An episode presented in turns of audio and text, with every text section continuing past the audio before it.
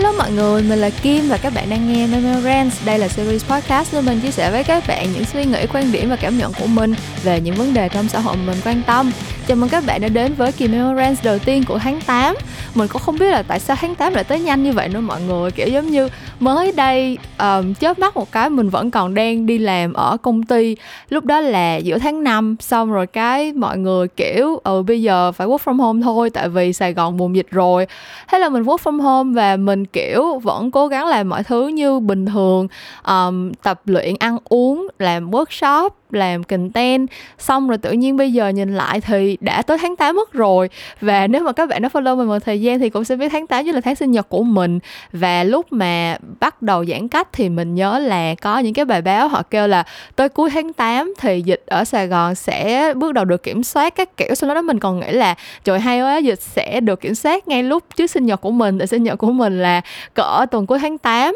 nhưng mà tình hình bây giờ thì mình cũng không chắc là sinh nhật của mình có thật sự đã kiểm soát được dịch chưa nữa mọi người. Đến sinh nhật của mình thì sẽ là kiểu chắc phải 3 tháng rưỡi gần 4 tháng mình uh, giãn cách tại nhà rồi. Uh, và trong thời gian đó thì mình cũng không có được về quê để gặp ba mẹ gì hết. Kiểu giống như mình còn nhớ lần cuối cùng mình về nhà ở ở đồng nai á mình về với ba mẹ mình xong rồi kiểu mua đồ về cho mẹ xong rồi cả nhà nấu lẩu ăn, xong rồi mình còn nhớ lúc mà mình lên sài gòn trở lại, mình nghĩ là lần sau mình về mình sẽ phải mua thêm cái gì, tại vì ở nhà mình lúc đó là gần hết cái gì rồi á, kiểu như là mẹ mình hay nhờ mình mua mấy cái đồ, kiểu, thực phẩm chức năng đồ kia để mang về cho mẹ. Lúc đó mình lên lại sài gòn, mình còn nghĩ là ừ hai tuần nữa mình về đem về chắc là vẫn còn đủ để cho mẹ xài, xong cái đồ một cái từ cái lần đó là mình không được về biên hòa nữa luôn. Thì lúc mà mình đọc tin kêu là sài gòn sẽ kiểm soát được dịch vào cuối tháng 8 cái suy nghĩ đầu tiên của mình sẽ là à vậy là mình được về biên hòa để um, về đồng nai để ăn sinh nhật chung với ba mẹ rồi. Nhưng mà tới bây giờ thì mình thật sự cũng không biết là sinh nhật của mình thì có được về nhà với ba mẹ chưa nữa um, nhưng mà thôi nói chung mình nghĩ là cái chuyện lo lắng về chuyện ăn sinh nhật như thế nào này kia nó kiểu giống như hơi bị first world problem đúng không mọi người? Kiểu như là mình vẫn uh, có được cuộc sống yên bình đầy đủ thì mình mới nghĩ tới những chuyện xa xỉ như vậy. Chứ mình thật sự biết là trong thời đại này thì có rất là nhiều người ở trong những cái hoàn cảnh vất vả hơn mình rất là nhiều uh, và có rất là nhiều cái nỗi lo nó lớn hơn cái nỗi lo hơi bị kiểu uh, trẻ con của mình về chuyện ăn sinh nhật. Um, nghe trẻ con thì cũng hơi ghê, tại thực ra là năm nay là mình đã đầu băm rồi mọi người. Nhưng mà cái kiểu háo hức với lại muốn được um, ở bên người thân vào ngày sinh nhật thì mình nghĩ là chắc tuổi nào cũng như vậy thôi. Um, nhưng mà mình hy vọng là at least là tới lúc đó thì mọi chuyện nó ổn định hơn nè. Cho dù là mình vẫn phải giãn cách không vẫn không được về nhà với ba mẹ thì uh, ít ra cuộc sống của mọi người ở Sài Gòn và ở Hà Nội cũng đâu đó đã ổn định hơn nhiều người được tiêm vaccine hơn sức khỏe của mọi người được đảm bảo hơn và cuộc sống của những người dân lao động uh, thì cũng đỡ bấp bênh hơn bây bây giờ một chút xíu. Um, mình thời gian qua thì có thấy một số những cái hoạt động kiểu giống như là giúp đỡ những người khó khăn á mọi người hôm qua mình vừa mới thấy một cái link tên là SOS Map tức là một cái bản đồ mà các bạn sẽ thấy được những cái người cần giúp đỡ ở xung quanh mình. Tức là kiểu uh, ai mà cần cái gì hoặc là bị ở trong cái khu phong tỏa cách ly quá lâu rồi không có ra ngoài mua lương thực thực phẩm được hoặc là những người dân lao động mà kiểu uh, lâu rồi bị thất nghiệp không có còn thu nhập nữa nên là không không có trang trải được cuộc sống á thì họ sẽ đăng lên trên cái map đó và có một cái bên điều phối để đi kiểm tra cái thông tin của họ luôn. Thì mình thấy là kiểu nếu mà mình có dư một chút xíu thực ra nhiều người người ta không có xin bao nhiêu hết đó các bạn. Người ta xin kiểu hai chục trứng hoặc là một thùng mì này kia thôi à. Nói chung là thực sự là họ chỉ xin hiện vật đồ ăn thức uống để có thể sống qua ngày thôi. Nên là nếu mà các bạn uh, có khả năng có thể chia sẻ gọi là lá lành đùm lá rách một xíu thì có thể tham khảo cái link SOS Map nha. Mình nghĩ là sẽ rất là kiểu trong thời gian này chỉ cần mình có cái gì đó hơi dư hơi ra hơn so với mọi người là cũng đã là một sự may mắn rất lớn rồi á. Thì um, mình có thì mình chia sẻ thôi được bao nhiêu hay bấy nhiêu. Chứ um, hiện tại bây giờ kiểu mình cũng không biết còn cách nào khác hơn để mà san sẻ cái thời điểm khó khăn này với mọi người hơn nữa. Quay trở lại với Memorance thì như các bạn cũng biết đây là kỳ podcast đầu tiên của tháng 8 cho nên là mới cách đây mấy hôm uh, mình đã kiểm tra lại cái phần analytics, cái phần số liệu của Memorance trong tháng 7 thì một lần nữa tụi mình đã đạt được số lượt nghe cao nhất từ trước tới bây giờ luôn á mọi người. Uh, cho cái show Memorance này. Thì thực ra cái lượt tăng lên nó cũng không có bao nhiêu đâu nhưng mà đối với mình thì mình chưa bao giờ hy vọng là Memorance sẽ kiểu trở nên thật sự uh, popular hay gì hết. Tại vì đối với mình thì những câu chuyện làm ngành vẫn là một cái show mà mình đầu tư chăm chút hơn và vẫn là một cái show mà các bạn yêu thích hơn. Nhưng mà với Memorance thì mình nghĩ những bạn nào mà ở đây để nghe mình nói xàm và thực sự đã góp phần làm nên những cái con số uh, gọi là kỷ lục của cái show nha nhỏ này thì cũng đều là những cái uh, bạn thính giả mà mình rất là trân trọng và rất là yêu mến. Thì cảm ơn các bạn đã cùng với mình đạt được cái con số ấn tượng này cho Memorance mình hy vọng là từ bây giờ trở về sau thì mỗi tháng tụi mình đều sẽ đạt được con số cao nhất như vậy kiểu như là mỗi tháng nó đều sẽ được tăng lên tăng lên dần dần ý. Kiểu như là có tăng mấy đi nữa chắc là phải tăng gấp đôi gấp ba thì mới bằng được những cái show khác và mới mới có của so với những cái chuyện làm ngành. Nhưng mà thật sự là nếu mà các bạn thích một kỳ memorance nào đó hoặc là các bạn kiểu có bất cứ một cái yêu cầu nào một cái chủ đề nào muốn mình chia sẻ trên memorance thì cũng hãy gửi tin nhắn vào cho mình ở trên facebook page memo talks hoặc là ở trên instagram cũng at memo talks luôn để mình có thể tiếp tục uh, nuôi dưỡng em bé memorance này. Mỗi tháng đều sẽ có số lượng nghe cao nhất nha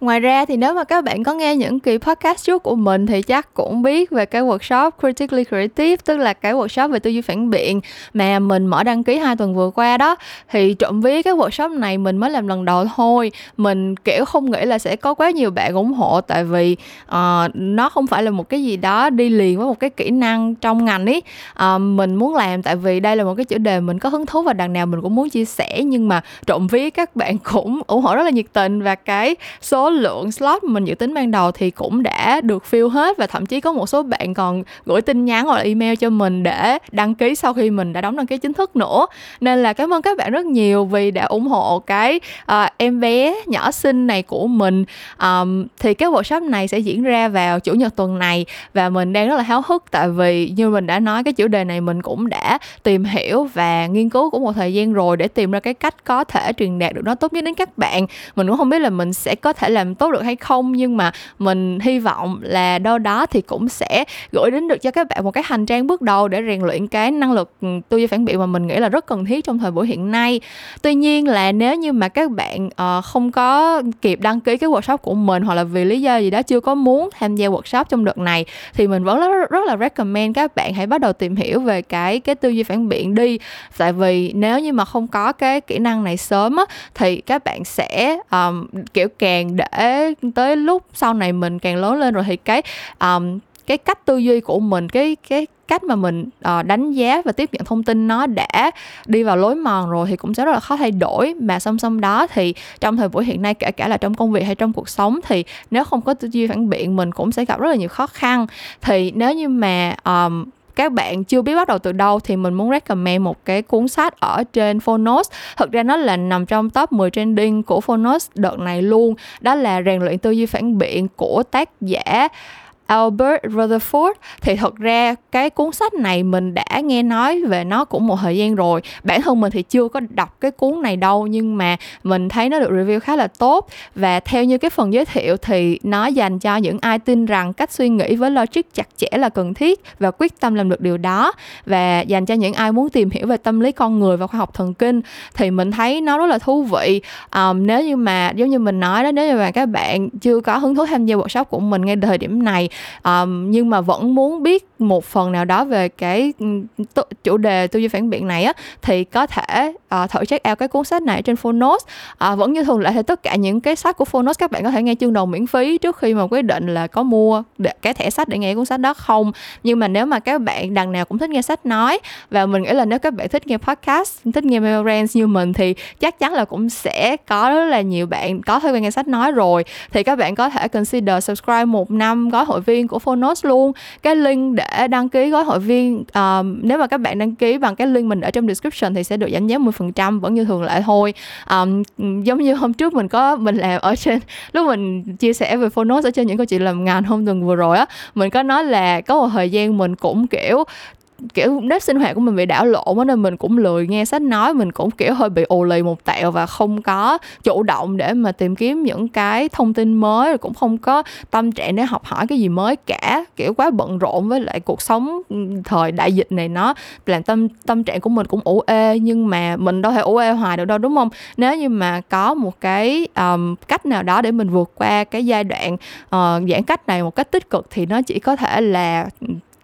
thu thêm kiến thức mới thôi. Thì um, mình rất là recommend cái cuốn rèn luyện tư duy phản biện này và mình rất là recommend các bạn uh, thử trải nghiệm Phonos xem sao. Thì một lần nữa nếu các bạn muốn trải nghiệm Phonos cùng với mình thì hãy click vào cái link trong phần description nha sẽ được giảm giá 10% khi các bạn đăng ký gói hội viên Phonos trong một năm đó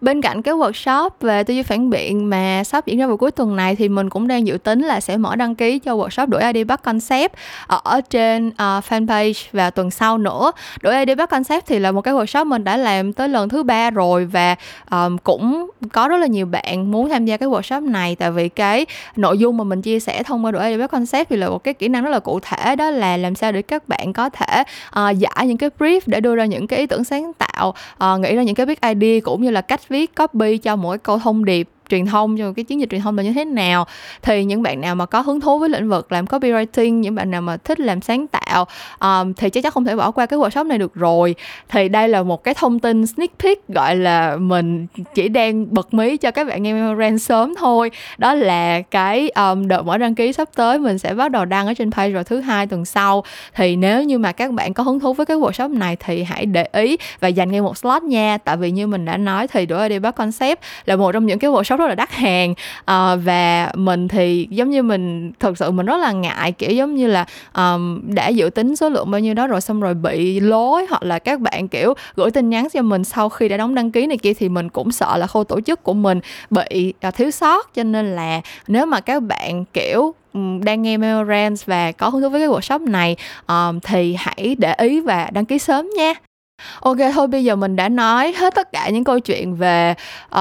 công việc, về cuộc đời riêng tư, về những cái sở thích của mình dạo gần đây rồi. Thì bây giờ bọn mình đã có thể bắt đầu với chủ đề của Memorance tuần này. Thì thực ra chủ đề của tuần này mình có một cái um, Nó xuất phát từ một cái um, bài mà mình đọc được ở trên Weibo Việt Nam. Uh, Không biết là các bạn có biết cái group đó không? Mình nghĩ chắc bạn biết tại vì cái group Weibo Việt Nam thì cũng rất là nổi á. Um, nó nó là một cái bài post nói về câu chuyện một cô gái 19 tuổi có thai và muốn sinh con. Thì uh, cổ nói là cổ mới 19 tuổi thôi vẫn còn đang đi học đại học và vì như vậy cho nên là vẫn sợ lắm chưa có dám nói với bố mẹ. Uh, mà cổ lên xin cộng đồng mạng cho lời khuyên là kiểu bây giờ cổ muốn sinh đứa con này ra thì phải làm như thế nào. Thì uh, cái bài post đó thực ra ban đầu mình đọc cái bài post đó mình cũng không có nghĩ gì nhiều ấy tại vì thực ra những cái chuyện như vậy xảy ra nhan nhãn xung quanh cuộc đời mình à. Kiểu không phải là kiểu xung quanh cuộc đời mình là kiểu bạn bè người thân của mình gì nhưng mà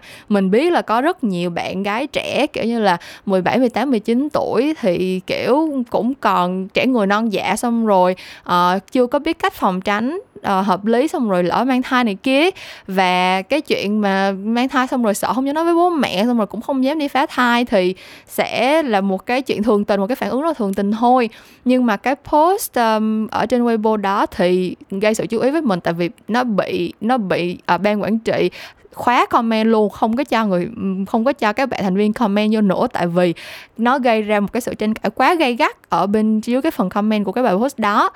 Um, và cái tranh cãi đó xoay quanh cái chuyện là mọi người kiểu chia làm hai phe kiểu một bên thì kêu là uh, phải đi phá thôi không thể nào mà để con ra được. Và bên thứ hai thì kêu là uh, phải uh, kiểu giống như là phá hai là kiểu tội lỗi được cái kiểu. Và phải uh, nói với bố mẹ phải nghe lời bố mẹ phải uh, nói kiểu giống như là xem xem là bố mẹ nói như thế nào kiểu bố mẹ có đồng ý uh, giúp mình kiểu nuôi con không? Hay là nếu bố mẹ dẫn bắt dẫn đi phá thì mình phải nghe theo bố mẹ? Cái, cái kiểu thứ nói chung là um, vẫn là những cái cuộc tranh luận rất là bình thường của xoay quanh câu chuyện uh, mẹ đơn thân này kia thôi. Nhưng mà cái mức độ gây gắt cái mức độ tranh cãi của nó lên rất là cao ấy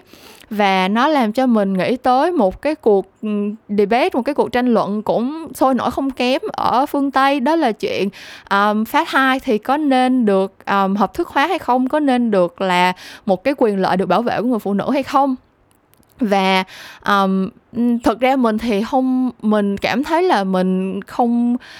à, nói sao ta? Không phải là mình không đủ cái um, rất là mình mình thì mình có quan điểm của mình về chuyện phá thai. Nhưng mà uh, cái vấn đề mà mình muốn chia sẻ với các bạn trong cái chủ đề này thì nó lớn hơn như vậy. Um, nó liên quan tới một cái khái niệm gọi là body autonomy. Và body autonomy thì uh, được dịch ra là kiểu giống như là quyền quyết định thân thể của mình ý. Và mình nhận ra một điều là cái quyền này cái khái niệm body autonomy này ở Việt Nam ở châu Á và cả trên toàn thế giới thì đâu đó vẫn còn rất là nhiều cái sự mơ hồ xung quanh nó. Và um, nó là cái hệ lụy tự cái việc mà không nắm được cái khái niệm body autonomy và không tôn trọng cái quyền được um, quyết định thân thể của mình nó gây ra rất là nhiều những cái hệ lụy ảnh hưởng tới cuộc sống của con người. Thế cho nên là trong kỳ Memorance tuần này mình muốn chia sẻ với các bạn những cái suy nghĩ những cái đầu tiên là những cái thông tin mà mình đã tìm hiểu được xung quanh body autonomy và thứ hai là những cái quan điểm của mình về những cái um, vấn đề liên quan tới body autonomy mà mình nghĩ rằng nên được tôn trọng và nên được nhìn nhận một cách đúng đắn. Thì đó cũng chính là chủ đề của kỳ Memorance tuần này kỳ số 37 um, ờ, cơ thể này là của ai? Như mình đã giải thích uh, sơ qua lúc nãy á, thì uh, cái khái niệm body autonomy mọi người uh, sẽ tạm hiểu nó là cái quyền được tự do quyết định tất cả mọi cái vấn đề liên quan tới thân thể của mình. Um, ở một số xã hội uh, thì họ cho rằng body autonomy là một cái quyền kiểu giống như là tối thượng luôn á mọi người kiểu không bao giờ được xâm phạm hết. Um, thực ra ở bất cứ một cái nền văn hóa nào thì cũng sẽ có một mức độ tôn trọng body autonomy nhất định. À, vì tôn trọng body autonomy cho nên là người ta mới có những cái khái niệm như là không có được cưỡng hiếp người khác không có được hành hung người khác không có được kiểu tự động mà hả um, gây ra những cái tổn hại về thân thể cho người khác. Mình nghĩ đa phần những cái nền văn minh trên thế giới đều có những cái luật pháp để mà ngăn chặn những cái hành vi này. Tại vì rõ ràng là nếu mà bạn gây tổn hại lên cơ thể của người khác có nghĩa là bạn đang xâm phạm cái quyền uh, được gọi là kiểm soát thân thể của họ rồi kiểu không có ai mà tự nhiên muốn mình bị đau không có ai tự nhiên muốn mình kiểu bị trải qua tổn thương gì cả và cái quyền đó là cái quyền cơ bản được bảo vệ. Tuy nhiên để mà thật sự nhìn nhận đúng về body autonomy và cái um, cái cái mức độ cái độ phủ sâu rộng của nó thì mình còn phải xác định là có rất là nhiều thứ mà um, có rất là nhiều gọi là nhiều cái góc nhiều, nhiều cái khía cạnh của Brother Autonomy mà ở Việt Nam mình không có được nhìn nhận đúng đắn. Cái điều đầu tiên đó chính là um, thực ra từ nhỏ tới lớn mình đã nghe được nghe cái câu này rất là nhiều. Đó là cơ thể của mình là do bố mẹ ban cho mình. Và vì vậy cho nên là đâu đó vẫn có một cái suy nghĩ nhất định về cái chuyện là cơ thể của mình không thuộc về mình mà thuộc về bố mẹ. Thực ra cái suy nghĩ này nó có một cái gốc rễ rất là sâu xa từ những cái thời um, xưa kiểu như thời phong kiến ở châu Á rồi và mình nghĩ cái nguồn gốc của nó là đến từ um, nho giáo Trung Hoa. Um, các bạn cũng biết thì thật ra mình cũng không biết các bạn biết không nhưng mà nếu mà các bạn có phim kiếm hiệp đồ kia thì các bạn sẽ biết là hồi xưa đối với kiểu mấy anh hùng hảo hán ở bên tàu á thì mái tóc của họ là rất quan trọng. Họ nói là kiểu giống như là mái tóc là một phần của cơ thể và cơ thể là do bố mẹ kiểu như là do phụ mẫu ban cho cho nên là nó rất là một cái phần rất là thiêng liêng. Có rất là nhiều những cái câu chuyện những cái um, tiểu thuyết kiếm hiệp hay là những cái bộ phim cổ trang các bạn có thể thấy cái cảnh là kiểu nếu như mà một ừ, ai đó mà bị cắt tóc á, thì nó là đối với họ là một cái sự gọi là mất đi danh dự rất là to lớn. Hoặc là nhiều khi kiểu một ai đó phạm trọng tội thì thay vì uh, chặt đầu họ luôn kiểu thay vì uh, xử tử luôn thì họ sẽ có những cái hình phạt như là kiểu cạo đầu bôi vôi kiểu giống như là ừ, xâm phạm thân thể của họ. Mà cụ thể ở đây là mái tóc á, thì nó đã là một cái nỗi gọi là đó là đã là một cái hình phạt rất là lớn rồi. Và nó xuất phát từ cái chuyện là mình nghĩ rằng cái thân thể này là thuộc về bố mẹ của mình cho nên là khi mà cái thân thể của mình bị ảnh hưởng như vậy thì nó không chỉ là một cái sự tổn thương cho mình mà nó còn là một cái sự tổn thương đến danh dự của gia đình mình nữa cho nên là nó mới mới có cái sức nặng ghê gớm như vậy ở Việt Nam mình thì sau rất là nhiều tháng năm nhiều thế hệ trải qua câu chuyện đó thì mình nghĩ là nó cũng không có quá extreme như vậy nữa. Nhưng mà đâu đó thì nó vẫn còn cái tàn dư của nó trong suy nghĩ của của thế hệ trẻ bây giờ. Um, đơn cử như bản thân mình mình còn nhớ lần đầu tiên mình đi duỗi tóc là năm uh, mình học lớp 12 thì như các bạn cũng biết mình học lớp 12 có nghĩa lúc đó là thực ra là lúc đó là mình thi tốt nghiệp lớp 12 xong luôn rồi nha mọi người. Có nghĩa là mình đã qua 18 tuổi rồi rồi um, hồi lớp 10 nguyên mấy năm cấp 3 là mình không có cắt tóc tại vì ba mình thích con gái để tóc dài và ba mình nói là uh, kiểu đâu có gì đâu phải xe xu cái con gái để tóc đen dài là đẹp nhất rồi. Uh, lo đi học đi kiểu như là uh, vẫn để tóc vậy không cần đụng vô không cần làm thế nó vẫn đẹp. Thì lúc đó mình kiểu cũng nghe lời ba kiểu nói chung là hồi nhỏ thì mình với ba mình rất là thân nhau và mình rất là mình cũng coi như là con nhà người ta mọi người kiểu cũng không có đua đòi xe xua gì mà cũng chăm học kiểu đi học xong rồi đi về thôi mình cũng không có nhu cầu điệu đà gì hết. Um, cho nên tóc của mình nguyên ba năm cấp ba là không có đụng vô nó hoàn toàn là tóc tự nhiên dài tới chấm mông luôn ấy. Kiểu như là mình ngồi xuống mà không để ý là ngồi đè lên tóc luôn kiểu rất là khó chịu. Um, thế là sau khi mình tốt nghiệp lớp 12 xong kiểu lúc đó thi xong thì kiểu có điểm rồi thấy cũng vui là ừ tốt nghiệp rồi kiểu uh, cũng gọi là muốn ăn mừng một chút xíu. Xong rồi đợt đó mình còn có um, anh chị em họ của mình ở nước ngoài về chơi tại vì nghỉ hè thì về họ ờ, nghỉ hè ở bên nước ngoài thì về đi chơi với tụi mình. Xong rồi cả đám mới hẹn nhau đi làm tóc. Thì lúc đó mình kiểu ừ thì muốn celebrate mà muốn ăn mừng mà. Cho nên là mình quyết định cắt tóc cái kiểu tóc Sale mà rất là hot thời những năm 2008 2009 đó mọi người. À, cắt tóc laser cắt tóc sole kiểu chiếc lá xong rồi duỗi thẳng duỗi mà ép vô cho nó sát mặt. Cái thứ đó là rất là thời thượng hồi đó của mình nha. À, thì thật ra mình cũng không nhuộm không làm gì hết á. Mình chỉ cắt và duỗi như vậy thôi. Nhưng mà lúc mà mình về nhà các bạn không tưởng tượng được đâu ba mình rất là giận luôn. Ba mình dành nguyên một buổi tối hôm đó để nói với mình về câu chuyện là kiểu um, mình kiểu không biết giá trị của bản thân là gì chạy theo những cái thước đo uh, sắc đẹp của người khác xong rồi hả? Không tôn trọng ý kiến của bố mẹ kiểu đưa ra tự động quyết định những cái thứ như vậy. Uh, kiểu giống như là nói những lời đó là nặng nề kiểu không không có kiểu chửi mắng mình thậm tệ hay gì nhưng mà làm nói ra những cái lời làm cho mình rất là thấy có lỗi kiểu như thể là mình đã làm một chuyện gì đó thật sự sai trái á. Xong rồi um, các bạn cũng biết là thời buổi bây giờ thì đi xăm là chuyện rất là bình thường đúng không? Um, nhưng mà thật sự là bản thân mình tới bây giờ vẫn chưa có một cái hình xăm nào và cũng chưa có một cái xỏ khuyên nào ngoài hai cái khuyên lỗ tai mà ba mẹ mình xỏ cho mình từ lúc mình còn là em bé hết á. Um, lý do là tại vì thật sự là um, nếu mà mình đi xong thì có thể là ba mẹ mình sẽ từ mặt mình thiệt. Um, Ừ, nói chung là mình thực ra mình cũng không biết là có từ mặt thiệt không tại vì thực sự tới bây giờ thì mình cũng đi tẩy tóc rồi nhuộm tóc nhiều lần rồi. À, nhưng mà ừ, có mấy lần mình đã từng ừ, đem chuyện xăm mình ra nói chuyện với bố mẹ thì thực sự là ba mẹ mình rất là phản phản ứng với cái chuyện đó. À, tất nhiên nếu mà mình kiểu không quan tâm và mình kiểu cứ đi làm thôi thì cũng không vấn đề gì cả. Kiểu rất là nhiều bạn bè của mình cũng kiểu ba mẹ ban đầu không chịu xong rồi cũng cứ đi làm thì ba mẹ cũng phải đầu hàng thôi. Nhưng mà trong lòng mình mình tự mình cảm thấy có lỗi, các bạn hiểu không? Kiểu trong lòng mình tự cảm thấy là mình không được phép làm như vậy. Tại vì làm như vậy là có một cái sự gì đó sai trái, nếu mà không có sự đồng thuận của bố mẹ. Thì nó là một cái suy nghĩ trong tiềm thức không biết là đã ăn sâu vào trong đầu mình từ lúc nào. Um, nhưng mà khi mà mình chia sẻ cái suy nghĩ này với bạn trai mình là người là người úc á thì ảnh hoàn toàn không thể nào hiểu được cái suy nghĩ đó. Um, đối với ảnh thì kiểu cơ thể của mình là của mình ấy kiểu giống như là ba mẹ có nói gì thì cũng chỉ là một cái một cái sự gọi là uh, một cái ý kiến của người ngoài để uh, cho các bạn tham khảo thôi. Chứ còn tới cuối cùng thì cơ thể của các bạn cũng là của bạn chứ. Kiểu tóc của mình mình muốn cắt mình muốn cạo mình muốn làm gì thì mình làm làm cơ thể của mình mình muốn xăm hay là mình muốn xỏ khuyên hay là mình muốn làm gì thì mình làm. Tại vì tới cuối cùng thì nó là cái quyền um, rất là cơ bản và được bảo vệ của mình.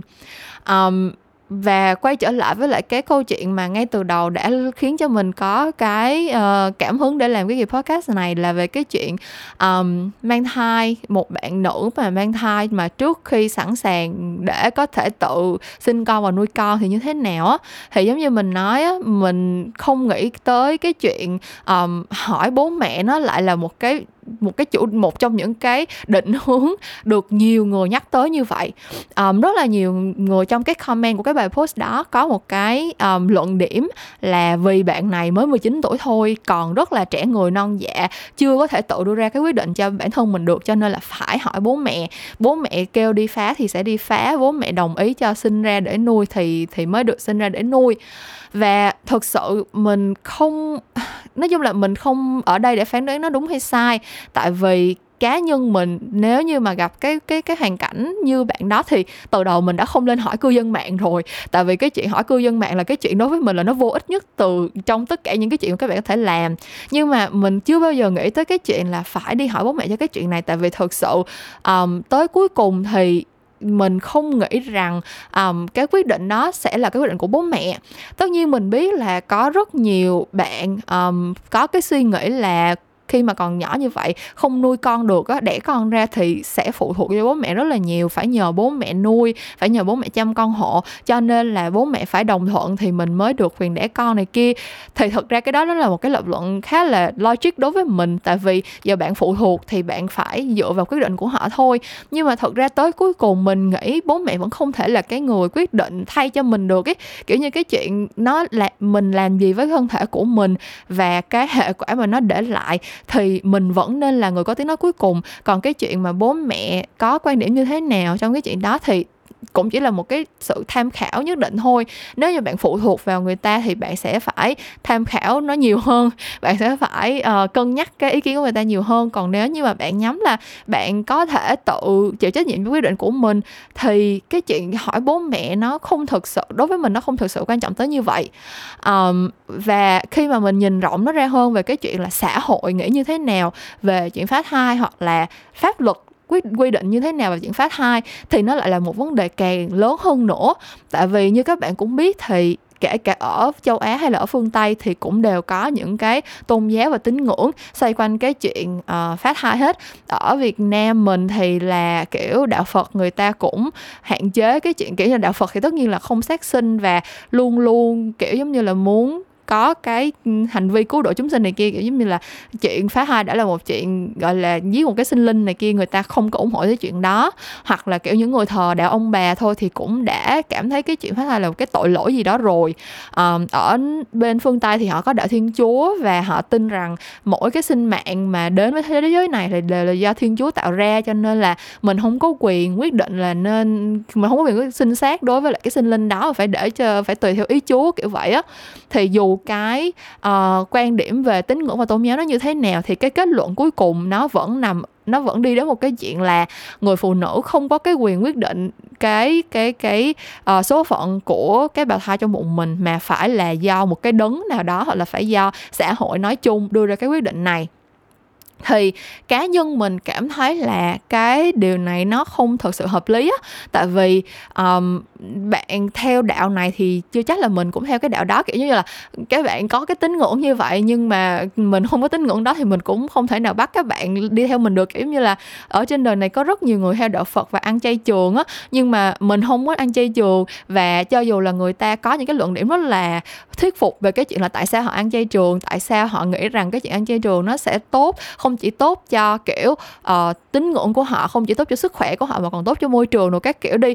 cho dù nó là những cái lập luận rất là thuyết phục thì mình cũng không có mình cũng không bị không bạn không thể nào ép buộc mình đi theo cái luận điểm đó được cái kiểu bạn không thể nào mỗi bữa ăn chạy tới nhà mình kiểu trói mình lại xong rồi dẹp hết thịt thà qua một bên bắt mình phải ăn rau đúng không? Cái chuyện ép buộc một người làm một cái gì đó với thân thể của họ là cái chuyện rất là vô lý.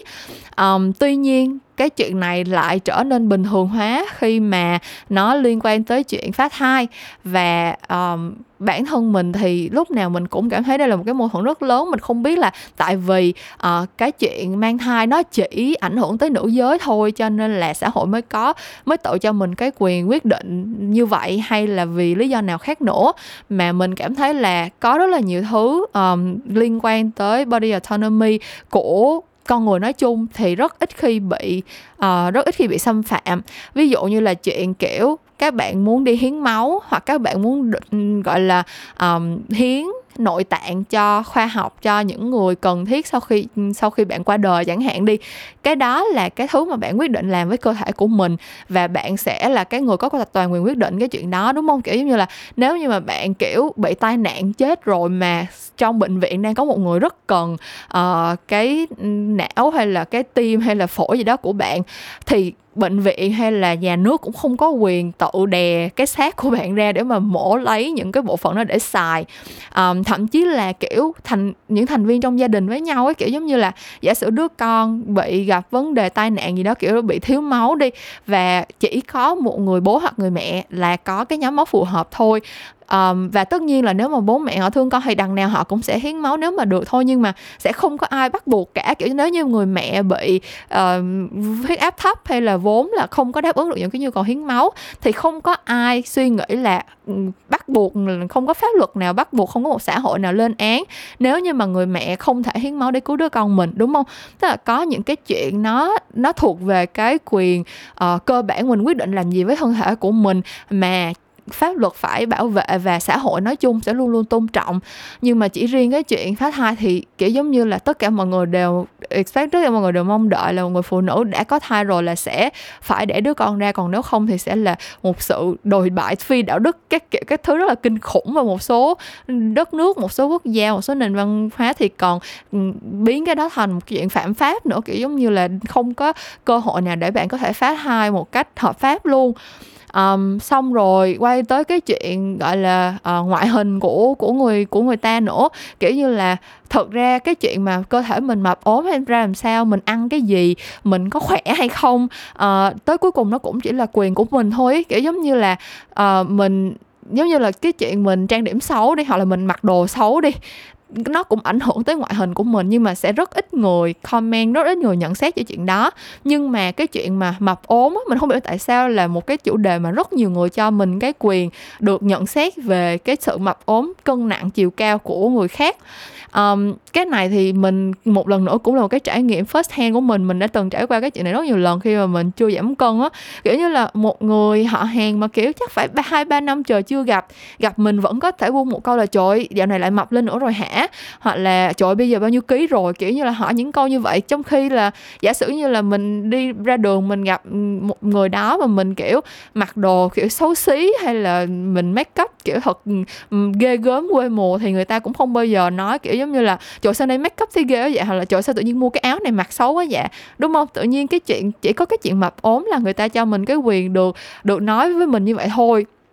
và dạo gần đây thì mình thấy rất là nhiều những cái luận điểm gọi là bảo vệ cho cái chuyện uh, gọi là body shaming người khác. Giống như là ờ người ta chỉ quan tâm tới sức khỏe của bạn thôi kiểu mập quá thì cũng đâu có lợi gì đâu mập quá thì sẽ không thể nào khỏe được. Sao lại không cho người ta cái quyền góp ý như vậy? Ủa thật ra kiểu như là nếu mà các bạn hút thuốc hoặc là các bạn uống rượu bia hoặc là các bạn kiểu làm những cái chuyện rất là bình thường khác được xã hội chấp nhận thì cũng có hại cho sức khỏe vậy. Nhưng mà đâu có ai cảm thấy là cần thiết phải uh, nói với các bạn là Ôi, đừng hút thuốc nữa đừng uống rượu nữa. Có hại cho sức khỏe lắm kiểu đâu gặp người lạ hoặc là gặp uh, một người họ hàng ngàn đời chưa gặp người ta đâu có cho mình cái quyền nói như vậy về cái lối sống của bạn đâu. Trong khi vì một lý do nào đó chỉ cần là bạn kiểu thừa cân thôi là tất cả mọi người đều có cái quyền được góp ý về sức khỏe vì họ lo cho sức sức khỏe của bạn vì họ muốn bạn được thế này thế kia hơn trong khi đó đã có rất nhiều nghiên cứu rất nhiều uh, chuyên gia đưa ra cái luận điểm là cái chuyện mập ốm thực ra nó không liên quan gì tới sức khỏe cả. Cái tạng người của người ta như thế nào? Kiểu có những người nhìn có vẻ thừa cân nhưng họ vẫn hoàn toàn mạnh khỏe. Có những người thuộc cái nhóm gọi là gầy gãy kiểu như là mảnh mai nhìn rất là đúng với lại cái tiêu chuẩn cái đẹp của xã hội nhưng mà thực ra họ lại đang rất ốm yếu. Chẳng ai quan tâm tới cái cái sự thật về mặt khoa học ở đằng sau cả và thực sự mình nghĩ nha trong số 10 10 người mà comment về ngoại hình của người khác thì mình nghĩ chắc là chỉ có 8 9 người à, chắc là chỉ có một hai người là thực sự có cái suy nghĩ nào đó về sức khỏe của người ta thôi. Chứ còn 8 9 người còn lại đa phần là đều comment vì họ cho mình cái quyền xác định cái nào như thế nào là một cái lối sống được chấp nhận như thế nào là một cái ngoại hình một cái cơ thể được chấp nhận và họ chia sẻ cái điều đó mà không có quan tâm là người đối diện có muốn nghe hay không. Thì đó nếu như mà các bạn quay trở lại cái câu chuyện là body autonomy là một cái quyền cơ bản cái quyền mà mình được làm gì với cơ thể của mình mình có cái um, cái cái quyền đó không thể nào bị xâm phạm á thì các bạn sẽ thấy là có rất nhiều thứ mà xã hội chấp nhận nó trở nên rất là vô lý. Um, và mình không nghĩ rằng um, cái việc mà mọi người kiểu giống như là bỏ qua hết tất cả những cái um,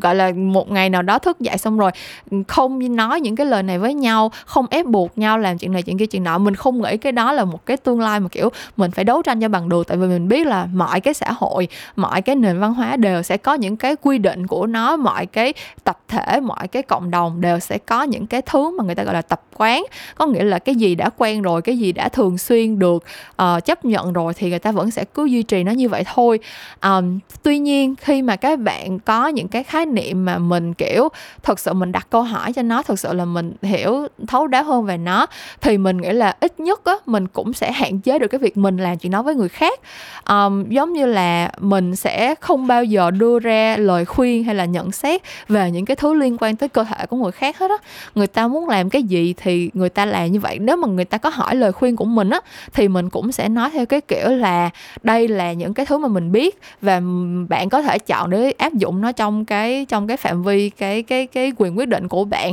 như thế nào bạn cảm thấy phù hợp. Và mình nghĩ là nếu mà mỗi chúng ta cố gắng hạn chế làm cái việc xâm phạm body autonomy của người khác á, thì từ từ xã hội nó sẽ giảm bớt những cái áp lực lên từng cá nhân. Um, chứ mình không hy vọng vào một tương lai mà tất cả mọi người đều sẽ được tôn trọng cái quyền không xâm phạm cơ thể của mình đâu.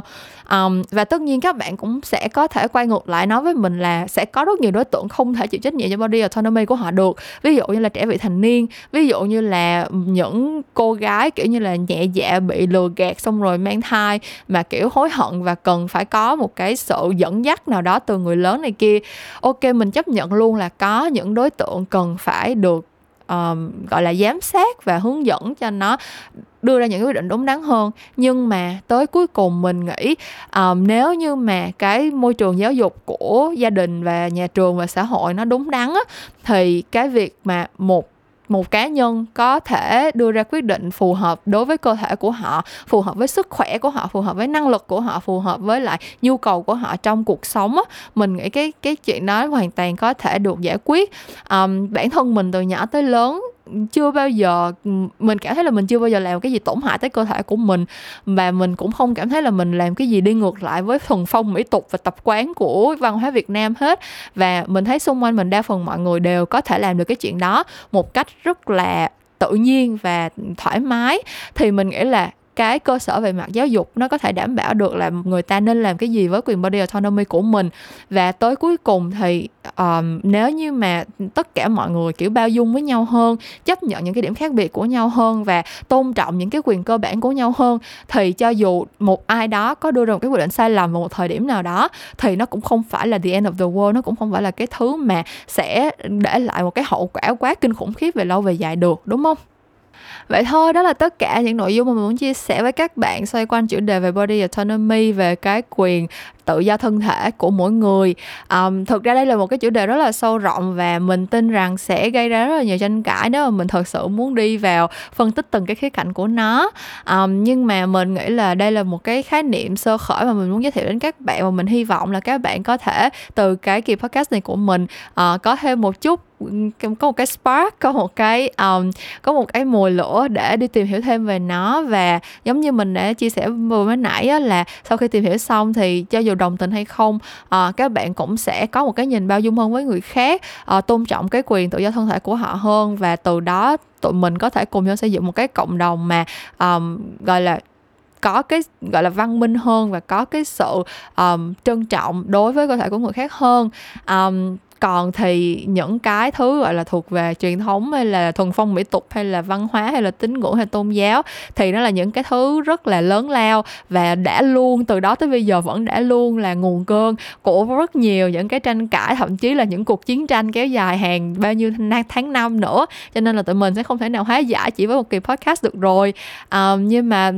tới cuối cùng thì mình cũng chỉ ở đây để trò chuyện nói xà và kèm ràm với các bạn về cuộc sống này thôi. Uh, hy vọng là ít nhất các bạn cũng đã tìm được một vài điều thú vị thông qua kỳ podcast này. Và nếu như mà các bạn có được sự đồng cảm từ những cái chia sẻ của mình có những cái trải nghiệm nào đó tương tự với mình hoặc là có một cái um, điểm nào đó cảm thấy là bất đồng với mình mà mình chưa có chia sẻ thật sự thấu đáo trong kỳ podcast này thì cũng hãy cho mình biết nha. Cảm ơn các bạn đã nghe hết kỳ số 37 của Memorance tuần này. À, Mình hy vọng là các bạn đã có khoảng thời gian gọi là thư giãn và hiểu, tìm hiểu thêm được một cái khái niệm mới cùng với mình trong cái thời buổi giãn cách rất là kiểu bấp bênh và có rất là nhiều lo toan như như bây giờ. Memorance thì vẫn sẽ trở lại với các bạn vào thứ sáu cách tuần và mình sẽ gặp lại các bạn một lúc nào đó trong tương lai. Bye bye!